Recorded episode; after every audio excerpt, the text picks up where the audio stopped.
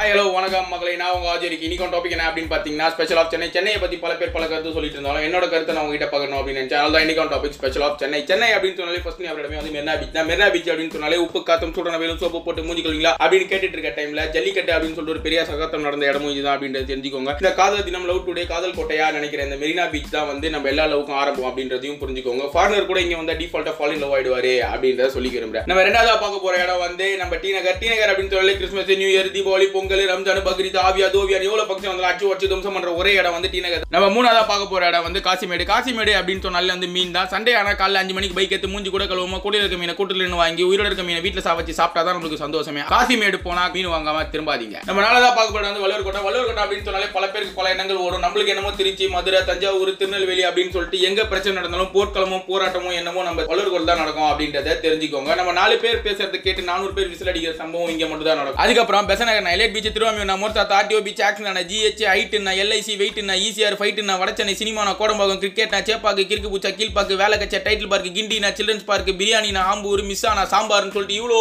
மெமரிஸை கொடுத்த சென்னைக்கு இப்போ நிலமை சரியில்லைனாலும் இன்னும் ஆறே மாதத்தில் பேக் டு சென்னை அப்படின்னு சொல்லிட்டு ஸ்டேட்டஸ் போட போகிற எல்லாருக்கும் என்னோட வணக்கத்தை சொல்லி இதோட ஷோவை முடிச்சுட்டு நான் கிளம்புறேன். நான் உங்க இருக்கி பாய்